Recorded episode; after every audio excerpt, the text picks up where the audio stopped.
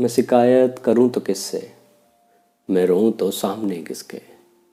मेरे आँसू देखकर वो जो रुमाल देते हैं मुझे या कुछ नहीं हुआ, कहकर संभाल लेते हैं मुझे। मुझे क्या चाहिए कोई क्यों नहीं समझता है? क्यों मेरे आंसुओं से किसी को फ़र्क नहीं पड़ता है?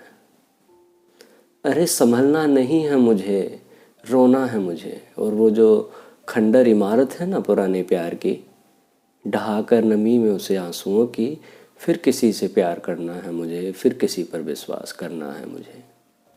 मुझे कंधे की दरकार है, पर मेरा हर आँसू ज़मीन पर पड़ता है। क्यों मेरे आंसुओं से किसी को फ़र्क नहीं पड़ता?